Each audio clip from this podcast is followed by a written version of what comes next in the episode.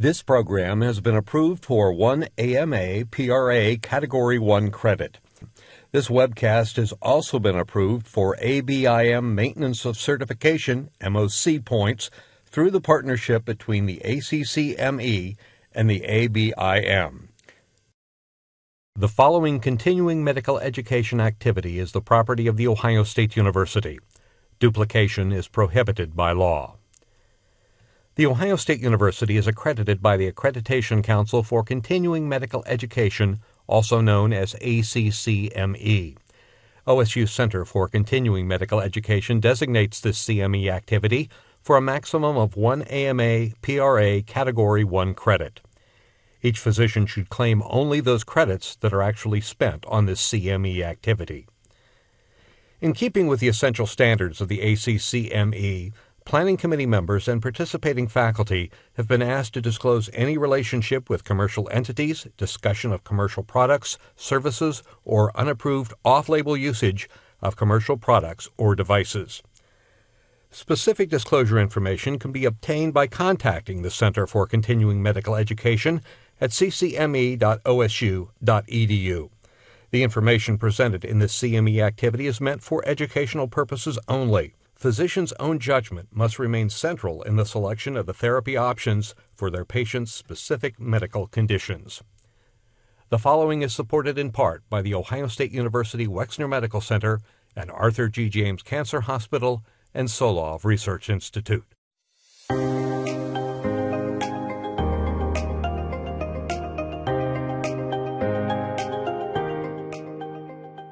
Evaluation of chronic nausea and vomiting. That's today's presentation with the following distinguished faculty from the Ohio State University Wexner Medical Center and Arthur G. James Cancer Hospital and Solove Research Institute. And now, our medical editor and moderator, Dr. Jing Jing Mao. We've all experienced it before the disquiet roil in our stomach, the sense of uneasiness and foreboding our hands growing clammy, our vision starting to dull, and then the often violent, forceful convulsions expelling our last meal out from the inside and flooding into our mouths and then out. Our heads drenched in cold sweat, but finally, the relief at having thrown up. For most of us, nausea and vomiting is just a temporary discomfort, perhaps a consequence of something we ate motion sickness, or the stomach flu. The causes really are endless, but a subset of patients experience nausea and vomiting repeatedly over a long period of time and sometimes to such a severe degree that they become dehydrated and require hospitalization. Cyclic vomiting syndrome, or CVS, was first described in 1861 by Swiss physician Henri Clermont Lombard in pediatric patients. While CVS has been a known entity in pediatrics now for over 250 years, it has only recently been recognized in adults in the past three decades. The condition isn't as rare as you might think, but it often goes unrecognized because of the many different causes of vomiting. Today's webcast is on the evaluation of chronic nausea and vomiting with an emphasis on cyclic vomiting syndrome. I am very delighted to welcome a world renowned expert of cyclic vomiting syndrome as our presenter today. Dr. Thangam Venkatesan is a professor of internal medicine at The Ohio State University Wexner Medical Center, specializing in gastroenterology, where she is the director of neurogastroenterology and motility. Welcome to MedNet. Thank you so much, Jing Jing, for uh, having me here. And as you said, it's a very distressing condition, mm. and I'm really happy to be able to present on this today. Well, thank you so much for being here to share your expertise. As I said, everyone at some point in their lives gets the pleasure of experiencing nausea and vomiting. But what would constitute chronic nausea and vomiting? So I think the um, it really depends. The definition depends on the disorder. For okay. example, cyclic vomiting syndrome, you need to have episodes which occur over a year before you can make a diagnosis. Mm-hmm. And uh, say for cannabinoid hyperemesis, you need it for six months. So mm-hmm. the definition kind of varies a little bit. Mm-hmm. But in general, an acute nause- acute nausea and vomiting, for instance, like viral gastroenteritis, you actually have resolution of symptoms pretty quickly in a few days, as opposed to chronic nausea and vomiting which you can have it for several weeks or months. Okay. Thank you so much. For our viewers, please check out our website at go.osu.edu slash mednet21. You can find our full catalog of 120 CME webcasts there with the instructions to receive your CME credit and ABIM MOC points. You can also listen to our programs by podcast. Search for OSU MedNet 21 on your podcast app. If you have any questions about today's program or any of our other programs, please send those to us using the Ask a Question feature on the bottom of the webcast. Now let's get started. Thangam? Thank you. Thank you, Jingjing. So today I'm going to talk about the evaluation and management of chronic nausea and vomiting, and these are my objectives.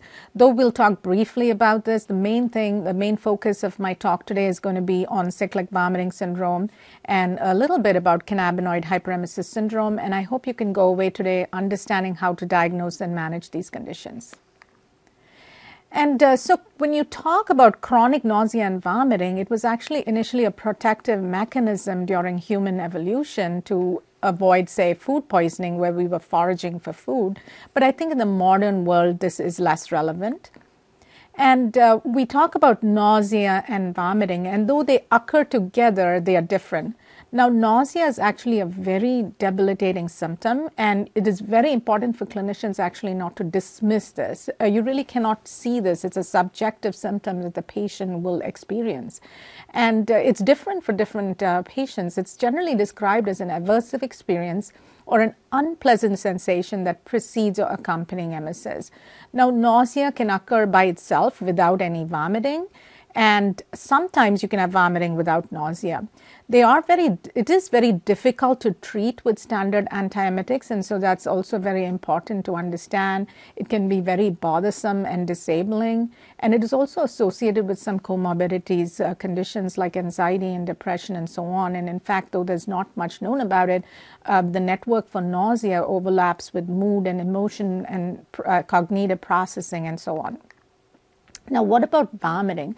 Vomiting is actually an active process, and like Jing Jing was saying, uh, you have an expulsion of gastric contents, there's an increase in thoracic and abdominal pressure. Now, a lot of people also retch, and that's really because there's nothing left over in their stomach. And while there's no expulsion of gastric contents, it's very important to understand that these two symptoms are equally distressing to the patients. Now, in vomiting, there's an increase in both thoracic and abdominal pressure, but in retching, there's an increase in abdominal pressure and a decrease in thoracic pressure you also need to understand what is not vomiting when you're in clinic. So there are two conditions. One is regurgitation, and the other thing is rumination, which is also somewhat common. Now, regurgitation is actually a passive process. So patients will just experience a passive reflux of esophageal content. This is typically seen in conditions like gastroesophageal reflux disease. Rumination is a different type of disorder, and in fact, what patients will often describe is they have a recurrent regurgitation of recently ingested food. This occurs may occur after eating, and they actually experience it coming back into the stomach, and they will actually spit it out, or they can even swallow it. And typically, regurgitation is not preceded by nausea. It's not associated with retching, and it's very important to differentiate between these, these various conditions because the treatment actually varies.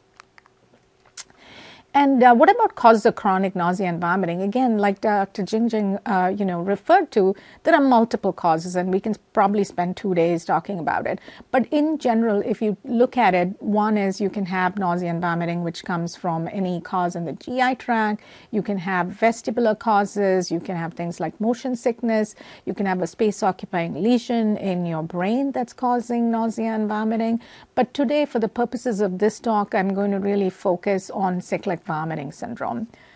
And uh, I like to start with a case, and I want you to kind of go through it through the case with me. So this is actually something that I see in clinic all the time. And so this is Mrs. M. She's a 35 year old female. She has five years. She gives us a history of five years of episodic nausea, vomiting, and also abdominal pain. She says it occurs every three months. It lasts about five days. She notices that stress and travel will trigger these symptoms. The symptoms are relieved by sleep, hot showers, and also cannabis use.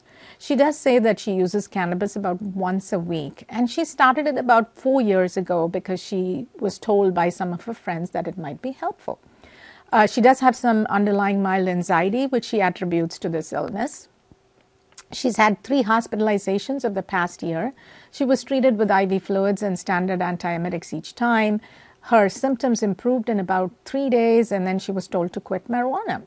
The patient quit marijuana for about six months, but then she continued to have symptoms, so she resumed use. Now, she's seen three gastroenterologists and she's had three EGDs, one colonoscopy, and this is unfortunately very typical. She's had four CT scans of the abdomen and pelvis. She also had a four hour gastric emptying study that was mildly delayed. And she was treated and given a trial of Reglan, but this was not helpful. She was asked to quit marijuana again. And, um, you know, this was really left her very frustrated. And finally, she was so sick, she lost her job. And then she came to see me. So obviously, I had to diagnose and treat her. And so here's a question for you. What is your diagnosis? Can it be gastroparesis? Is it cannabinoid hyperemesis syndrome? You have to remember she was using marijuana. Is it cyclic vomiting syndrome? And is it psychogenic vomiting? So, really, the diagnosis here is CVS. She had stereotypic episodes of nausea and vomiting. And I'll go over why it's not the other options. Uh, psychogenic vomiting is something that should not actually be used. It is no longer part of the GI nomenclature and it has been abandoned. Now, uh, I am going to talk a little bit about CHS and gastroparesis, but briefly, it's not CHS because her marijuana use actually followed the onset of symptoms. So it didn't precede it. And the other thing is, she actually stopped marijuana for six months and she didn't really have any change in her symptoms. Uh, it's also not gastroparesis because uh, mild, it, she only had mild uh, delay in gastric emptying, and her symptoms are very classic for CVS. So, what is CVS? What is cyclic vomiting syndrome? And um, now I really want you to understand that these are called disorders of gut brain interaction. The center for nausea and vomiting is actually in your brain. And so, something is off with this neurocircuitry, which is what causes these. They are characterized by recurrent stereotypic episodes of nausea, vomiting, and abdominal pain. So, it is like a rerun of a bad movie over and over again. And so when somebody is in clinic, it's very important to go back and elicit this history. Ask them, have you ever had these episodes before? And the other thing is, most patients actually return to normal or baseline in between episodes. So, in many patients, it's like a switch and an on off switch, and they will really go back to normal and feel completely fine in between episodes. Now, contrary to common opinion, CVS is actually very common, and we do have studies looking at this now. So, we had a population based study in the US and UK, and other countries in Europe. And we know that the prevalence in adults is about 2%. So 2 in 100 actually have this disorder. The prevalence in children is also similar, as you can see, it's about 1.9 to 2.3%. And to put this in perspective, it's actually similar to celiac disease and it's 10 times higher than gastroparesis. Now, unfortunately, cyclic vomiting syndrome cannot be diagnosed by a blood test. It doesn't have any biomarkers. We don't know enough about it for instance, like hypothyroidism, you can send somebody for a TSH, but you can't do that for CVS. So CVS is diagnosed by something called Rome criteria. It's similar to the DSM criteria in, say, psychology, and we have these are actually internationally accepted criteria. And these are the Rome clinical criteria for making a diagnosis of cyclic vomiting syndrome. So essentially, you need to have stereotypical episodes of vomiting, which are usually less than one week. They are abrupt in onset. They last for uh, less than one week again, though sometimes it's longer than that. And they have to occur at least one week apart. So if somebody is vomiting every day, it's probably not CVS. They need to have at least three episodes in the prior year and two episodes in the past six months. Now, typically, there's absence of symptoms in between episodes. So, like migraine, it's an episodic disorder, but a lot of patients actually will have milder symptoms. They can have some dyspepsia or chronic nausea, mild abdominal pain, and obviously, you don't have to have, you should not have any metabolic GI, CNS, or any other biochemical disorders to explain the nausea and vomiting.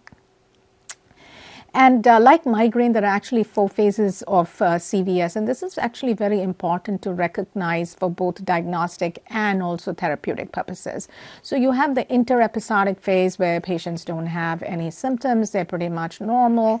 But unfortunately, when you're about to have an episode, you have what's called a prodromal phase. This is very similar to that that's seen in migraine. So before people vomit, they can have nausea, abdominal pain. Some people have an impending sense of doom and uh, they sort of know that they're going to have an episode. Unfortunately, if you don't do anything to prevent progression, they will go into an emetic phase and there will be violent nausea, vomiting, retching, abdominal pain. Often patients are not able to communicate uh, properly during these uh, episodes. So it's very important to understand that and not dismiss them.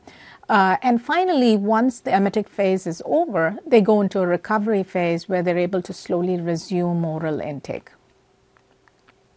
Now, even though CVS says vomiting and it's a vomiting disorder, uh, really the autonomic nervous system is at play. And so you really have to recognize that patients can have multiple symptoms during an episode.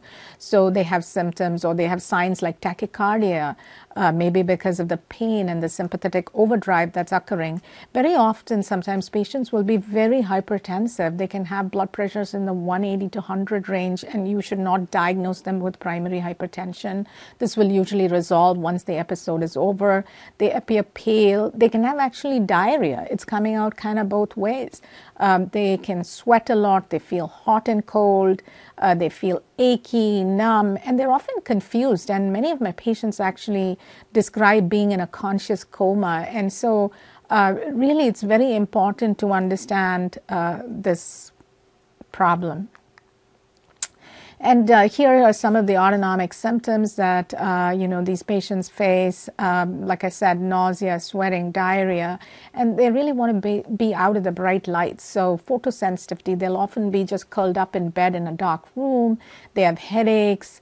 Uh, they have abdominal pain. So, um, abdominal pain should not preclude a diagnosis of CVS. In fact, about 90% of patients do have abdominal pain.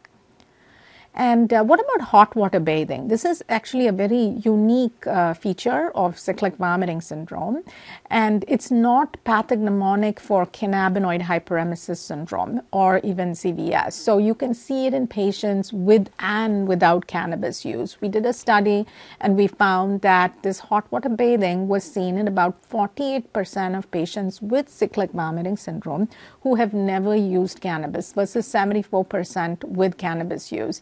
And what I mean by hot water bathing is not sort of just having a hot bath to relax. They will actually go and either sit in a bath all day long till almost the water runs out, or they will just take about 10, 10 showers even a day.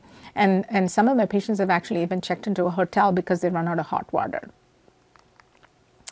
Uh, what about investigations? Now, I really want to emphasize that CVS should not be considered a diagnosis of exclusion, and uh, you really need to do some testing, but that should be minimal and limited.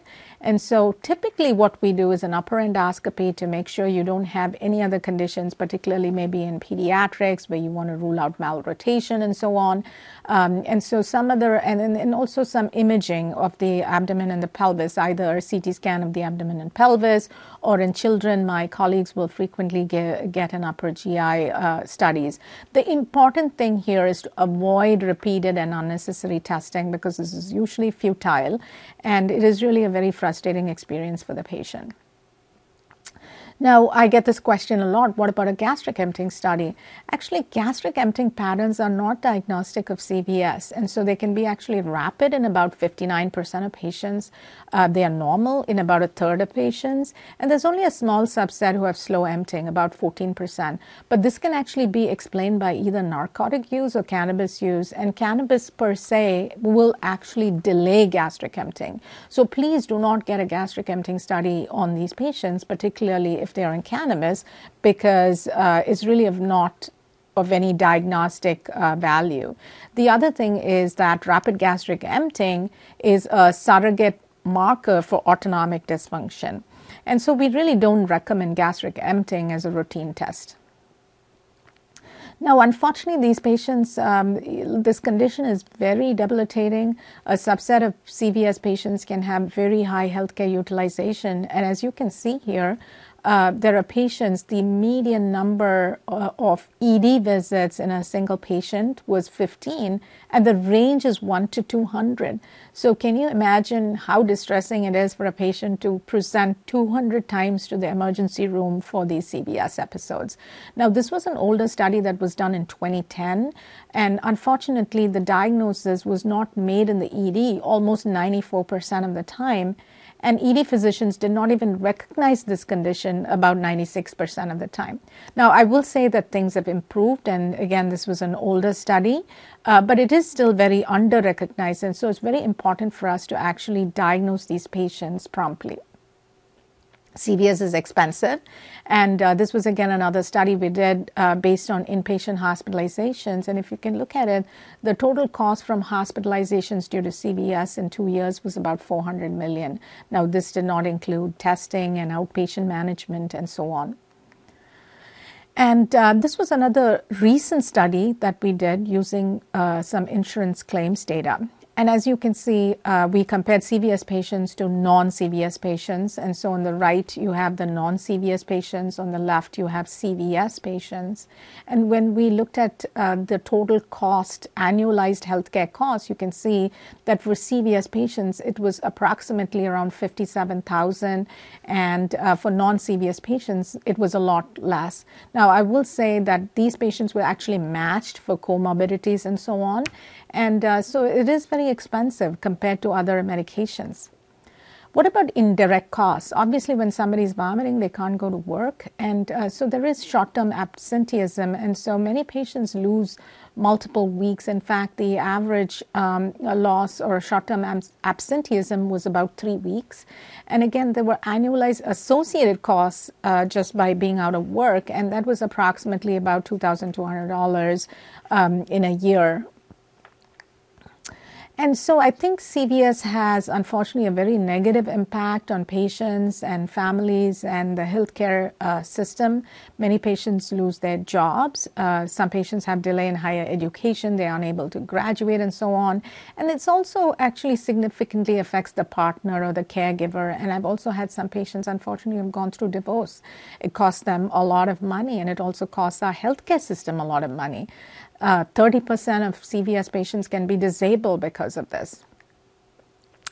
Now, how do we manage Mrs. M? Now, uh, these are the guidelines, and um, I was the uh, senior author on these guidelines. I realized that there's so much variation in uh, treatment, and so we worked with the Cyclic Vomiting Syndrome Association. This is none other than Kathleen Adams, who's the founder and uh, president emeritus of the CVSA, which is a nonprofit organization. And um, we really put together a task force, and we worked with the American Neurogastroenterology and Motility Society and came up with guidelines.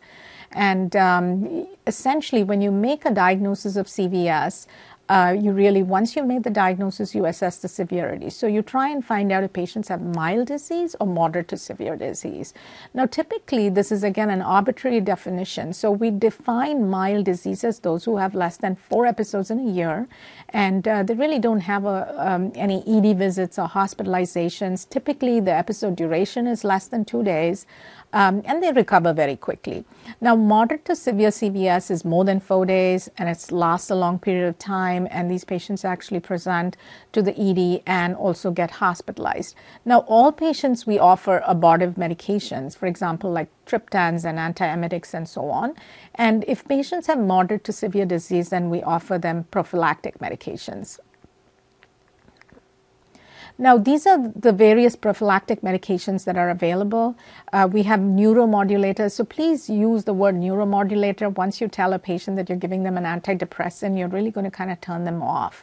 And uh, neuromodulators is actually the right term because it causes tricyclic antidepressants actually cause neurogenesis in your brain.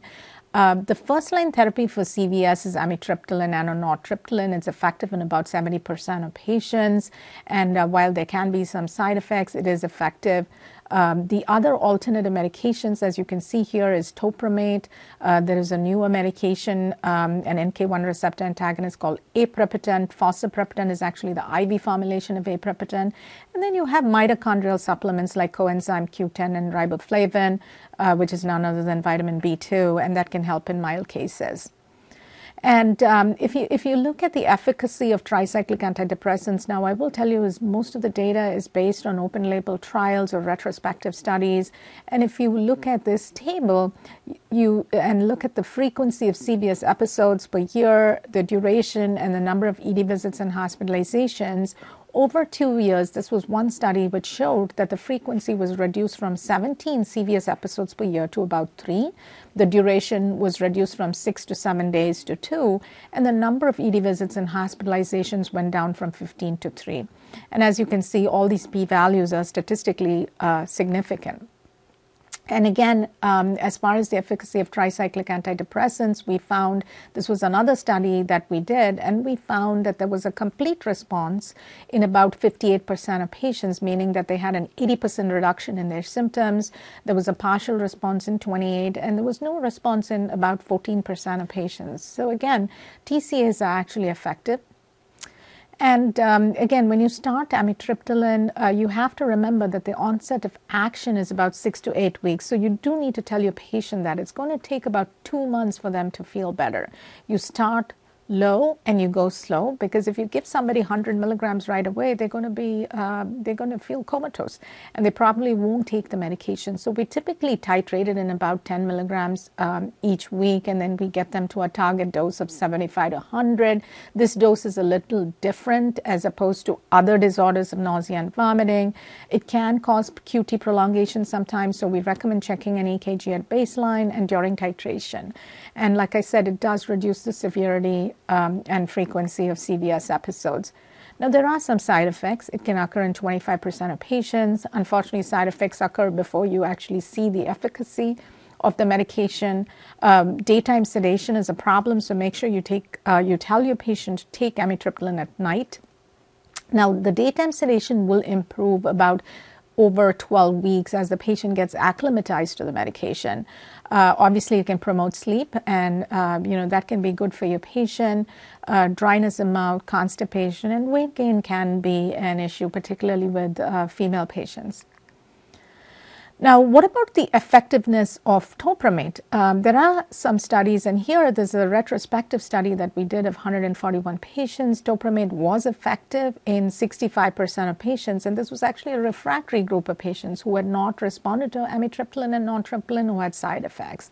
Um, one of the problems with topiramate was there is a high incidence of side effects in 55%, and almost a third discontinued the medication.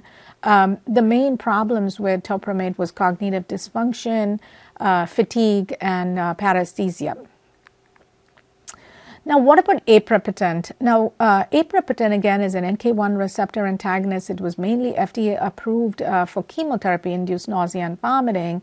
Uh, but it is effective for CVS. So there are um, at least a couple of studies showing this. And um, this was another study, a retrospective study uh, that we did. And as you can see, the red bars are before aprepitant and the blue bars are after aprepitant. And you can see that there was a significant reduction in the number of CVS episodes, the number of ED visits related to CVS, and also the number of hospitalizations. These patients were actually refractory to other medications. Um, it is effective in about 70% of cases. The good thing with aprepitant is there's no lag time, so it's usually effective in about a couple of weeks or so. But unfortunately, it's expensive, it needs prior authorization, and so cost um, really poses a challenge in these patients. Now, what about triggers for CVS? When you're managing a patient, you really need to ask them about triggers. Um, and in fact, triggers can be both positive and negative. I have patients will, who will often say that they fall sick around vacations, uh, family union, reunions, and birthdays. And so it's very important to um, really kind of emphasize on stress management. If they have underlying problems such as anxiety, uh, it's really important to um, refer them to a counselor or a psychologist. We have done actually some studies Um, and we just completed a study with something called heartfulness meditation, where it was uh, we had some amazing results, where it uh, reduced stress rev- uh, reduced stress rev- levels and really improved uh, patient-related quality of life. Um, sleep deprivation is another big trigger, and so you really need to tell your patient to sort of watch out for that, particularly your young patients who sort of pull all nighters maybe uh, before examinations and so on. Uh, make sure they don't starve. And um, chronic cannabis use, at least chronic heavy cannabis use, is a problem as well. And uh, what about abortive therapy? Again, this is what we call rescue medication. So you can have your patient uh, take a triptan like sumatriptan. Now, it's very important to avoid the oral route. And what I typically tell my patients is to take an intranasal sumatriptan, 20 milligrams. You can repeat it in two hours if necessary. Um, and again, we give them standard antiemetics. Again, when I give them ondansetron, I usually give the sublingual form. Uh, don't just give them a tablet. And um, again, the NK1 receptor antagonist, aprepitant, can also be used. Sedation is also actually very helpful in um, in sort of preventing the progression to nausea and vomiting. And so sometimes I tell them to take diphenhydramine just to try and get some sleep. And it's very important to tell them to take it as early during an episode as possible because that's when it's most effective. Now, what about the mind body connection? Uh, as I said, uh, you know, the center for nausea and vomiting and the center for vomiting is in your brain. And uh, so there's this, there's this connection, and there seems to be something going on with that. And, um, you know, CVS patients actually, there's a high association with anxiety and depression. Almost half, or even more than half, the uh, patients with CVS can have associated anxiety and depression. Whether it's the chicken or the egg, we don't know but it's important to treat it. And so, um, you know, things like cognitive behavioral therapy and again, something called heartfulness meditation uh, can uh, really help. And there is evidence to show that heartfulness meditation helps. And so I just want to summarize these points. Now, one, CVS is common. It has a prevalence of about 2%. It's a disorder of gut brain interaction or a DGBI. It's diagnosed by Rome criteria because we don't have biomarkers for it. And limited testing, which includes maybe an EGD and imaging studies, are warranted. It is associated with high healthcare utilization. It can be very debilitating, especially if it's not treated adequately. And it's associated with poor quality of life. So it's and it's also best managed by uh, your local team as well as a CVS specialist. What are the other diagnoses to consider? Now, I'll briefly go over cannabinoid hyperemesis syndrome and gastroparesis. Now, cannabinoid hyperemesis syndrome is actually identical to CVS, so they also present with stereotypical episodes of nausea and vomiting, but usually it's thought to present after prolonged excessive cannabis use. There should be relief of vomiting episodes with sustained cessation of cannabis use. And it might be associated with the pathological hot water bathing behavior that I spoke about before, but this is not pathognomonic in any ways. Again, it has to be present for again six months. Um, this is somewhat controversial, and um, you know, again, though we have the Rome criteria, there's a lot of work that we need to do because actually, it's paradoxical. Cannabis is actually an antiemetic when it's used um, when it's used acutely, but chronic uh, use can result or lead to hyperemesis, and we think that CHS is a subset of CVS. Now, these are ED visits related to marijuana tourism in Colorado, and it's very striking to see that uh, when you look at this graph, the blue graph is the out of state residents, and there was an increased incidence of ED visits related to marijuana tourism. And so um, people started seeing more and more patients with vomiting. But again, whether this is a recognition bias is unclear because these are the same ED physicians who didn't know much about cyclic vomiting syndrome about 10 years ago. And uh, so, is CHS really a myth? Does it exist? And uh, so, you know, we looked at this. This is a study that I did uh, on my patient population. This was a cross sectional study of 140 patients with CVS, and about 72% were female. Uh, most of them were young. And um, as you can see, um, if you look at the blue part of it, you can see that most of them, approximately 60%, didn't actually use any cannabis at all. There were some people who used it about two to four times a month. Um, some people used it two to three times a week. But really, if you look at that orange segment of the pie, about 22%, about one in five patients used it more than four times a week. This was actually the first study that used a validated tool for understanding patterns of cannabis use. And so I think we need to focus maybe on these patients who are using it excessively. And when we ask them, hey, what's happening with your cannabis use? As you can see here, they said that it actually improved their symptoms. They said it improved vomiting, nausea, retching, abdominal pain, their appetite. A lot of them actually use it for mood. And, um, you know, they said it reduced even ED visits and hospitalizations and allowed them to work and uh, really continue with their higher studies. So, this is a bit of a paradox.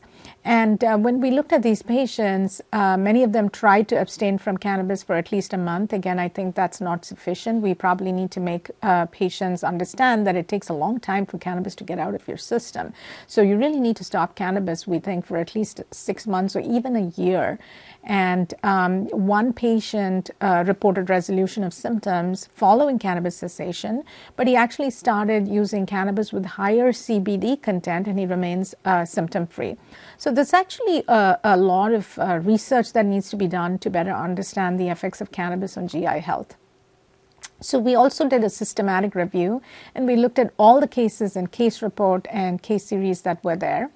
And uh, if you look at the systematic review, I'd like to draw your attention to this. The problem with the systematic review is that the follow up on these cases was, was very poor. In fact, uh, only about 16 to 25 percent of patients had follow up for more than four weeks. And so, really, when you have an episodic disorder like CVS or CHS, you really need to follow them for a prolonged period of time. If somebody has CVS or CHS, they will get better in five to seven days, whether you do something or you don't do something.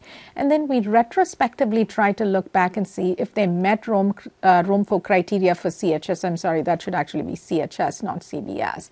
And if you looked at it, only about 14 to 20 percent of all the purported cases of CHS met Rome 4 criteria. And uh, what about gastroparesis? Again, gastroparesis is actually defined as a delay in gastric emptying in the absence of mechanical obstruction. There are different types. Most of it is idiopathic. Uh, diabetic makes up about 30 to 35 percent of cases, and you can have post surgical. But unfortunately, there's poor correlation between symptoms and degree of gastric emptying. So, somebody can have rapid gastric emptying and have a lot of symptoms. And typically, the medications that you use to improve symptoms don't actually improve emptying. And then the gastric emptying study actually also changes over time. So, this is a bit confusing. And um, at least in the context of uh, CVS, like I said, we do not recommend a gastric emptying study. Uh, there's also an overlap between functional dyspepsia and gastroparesis. And um, if, if you look at that, a large number of patients can be reclassified into an alternative group after a year. So some patients who have gastroparesis can have normal gastric emptying if you check the test a little later.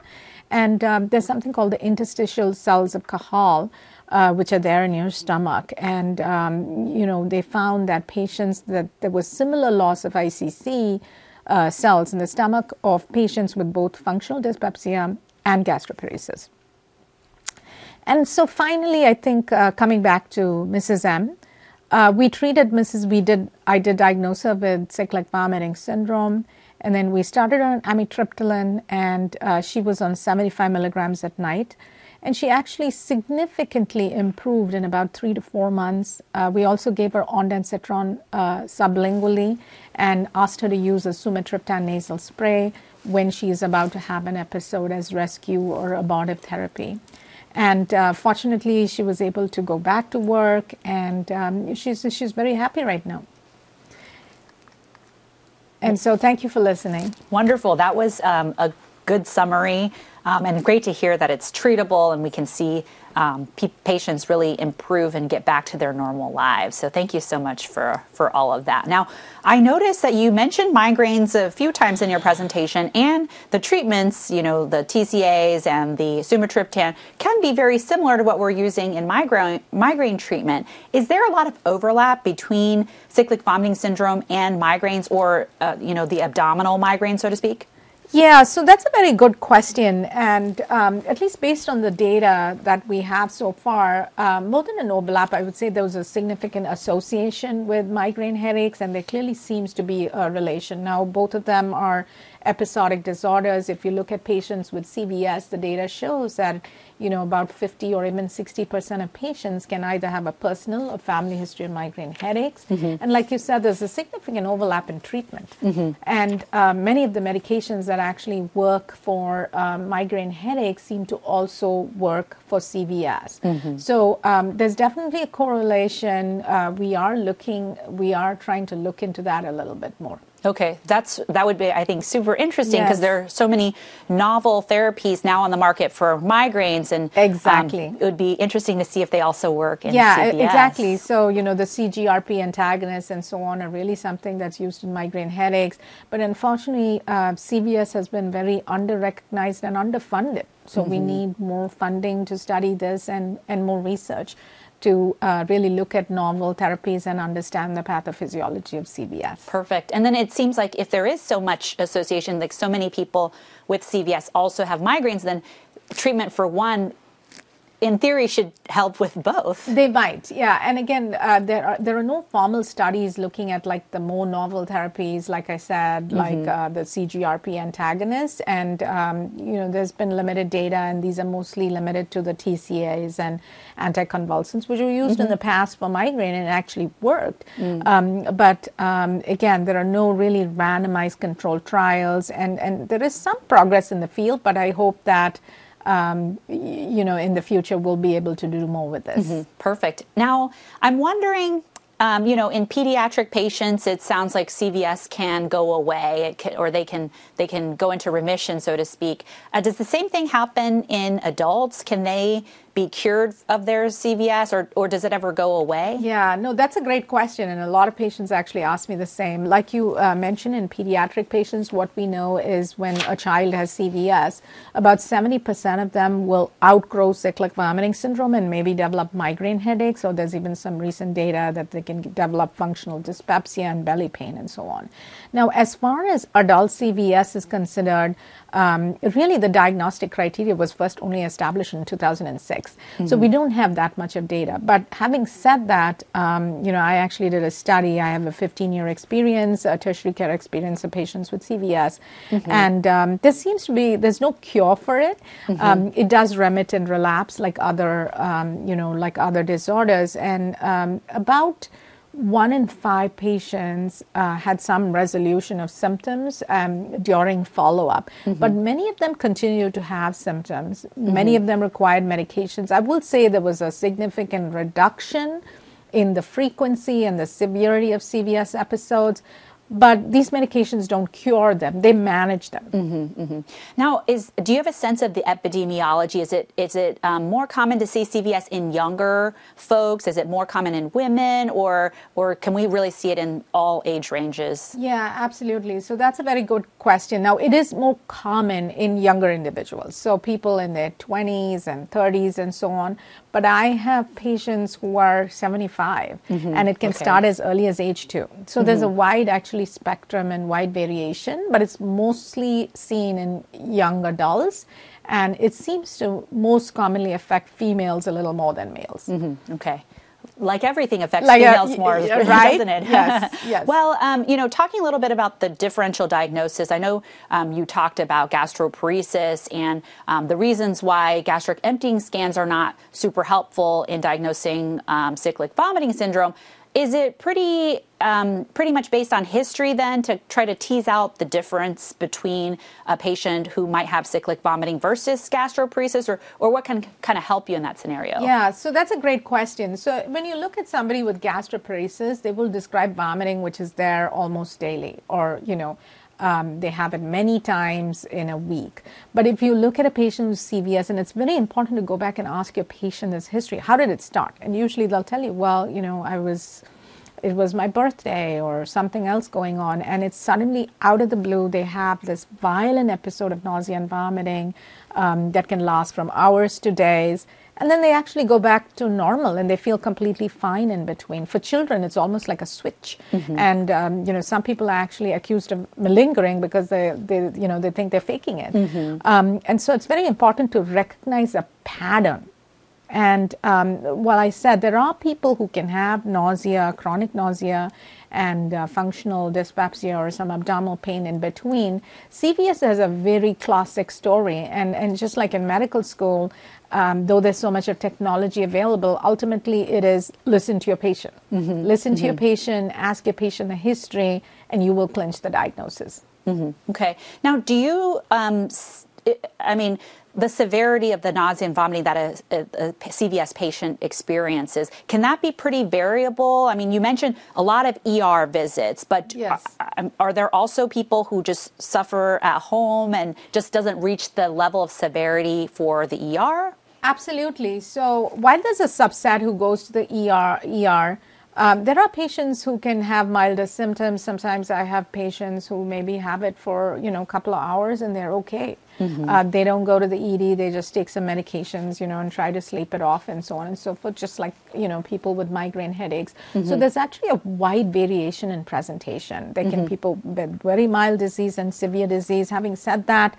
um, you know, we just did a study and uh, we're kind of writing it up, but we we see that there's a wide variation in disease severity mm-hmm. um, you know, with uh, CVS, just like so many other, um, you know, so many other disorders. Mm-hmm. And uh, certainly that needs to be taken into consideration.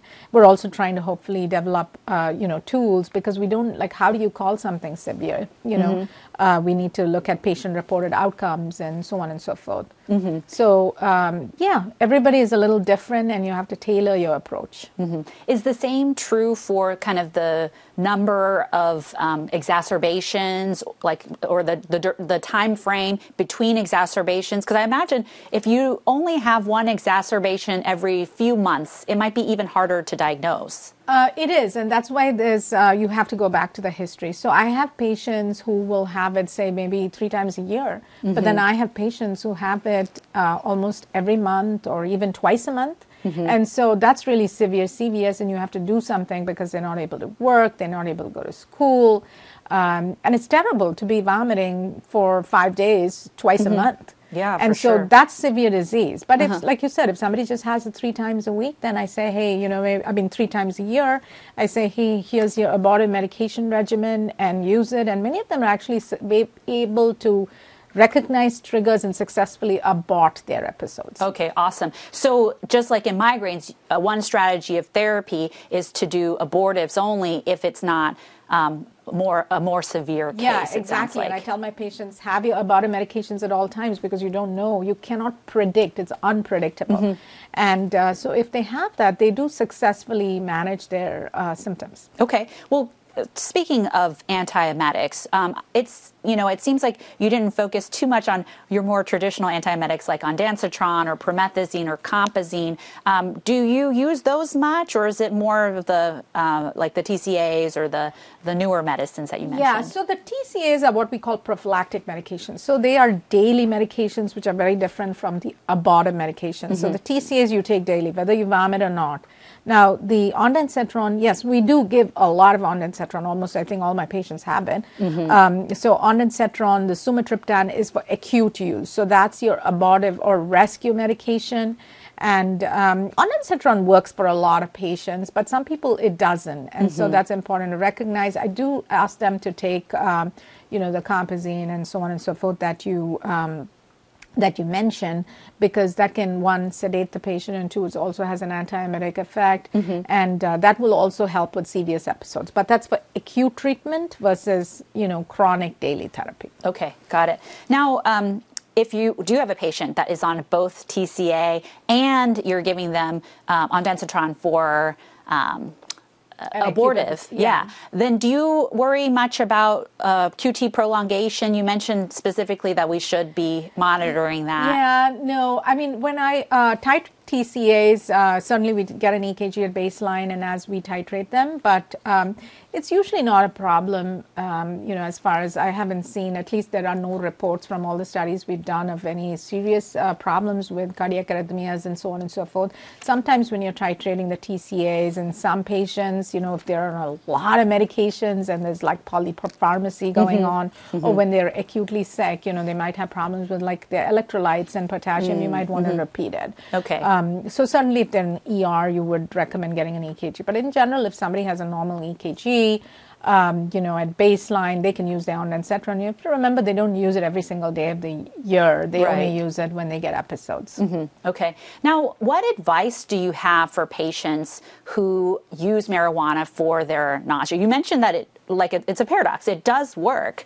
Um, so, do you have a general advice or recommendation to kind of make sure they don't push themselves into the hyperem- cannabinoid yes. hyperemesis problem? Yeah. So that's you know that's a great question. I think there's a lot we don't know about cannabis use and its impact on GI health. Unfortunately, it's been legalized, but uh, we really don't have a lot of research and data about it. And so, when I talk about cannabis use in the context of uh, cyclic vomiting or hyperemesis, first you, need to ask your patient how many times are you using it? What kind of concentrate are you using it? Are you smoking it? Is it an edible?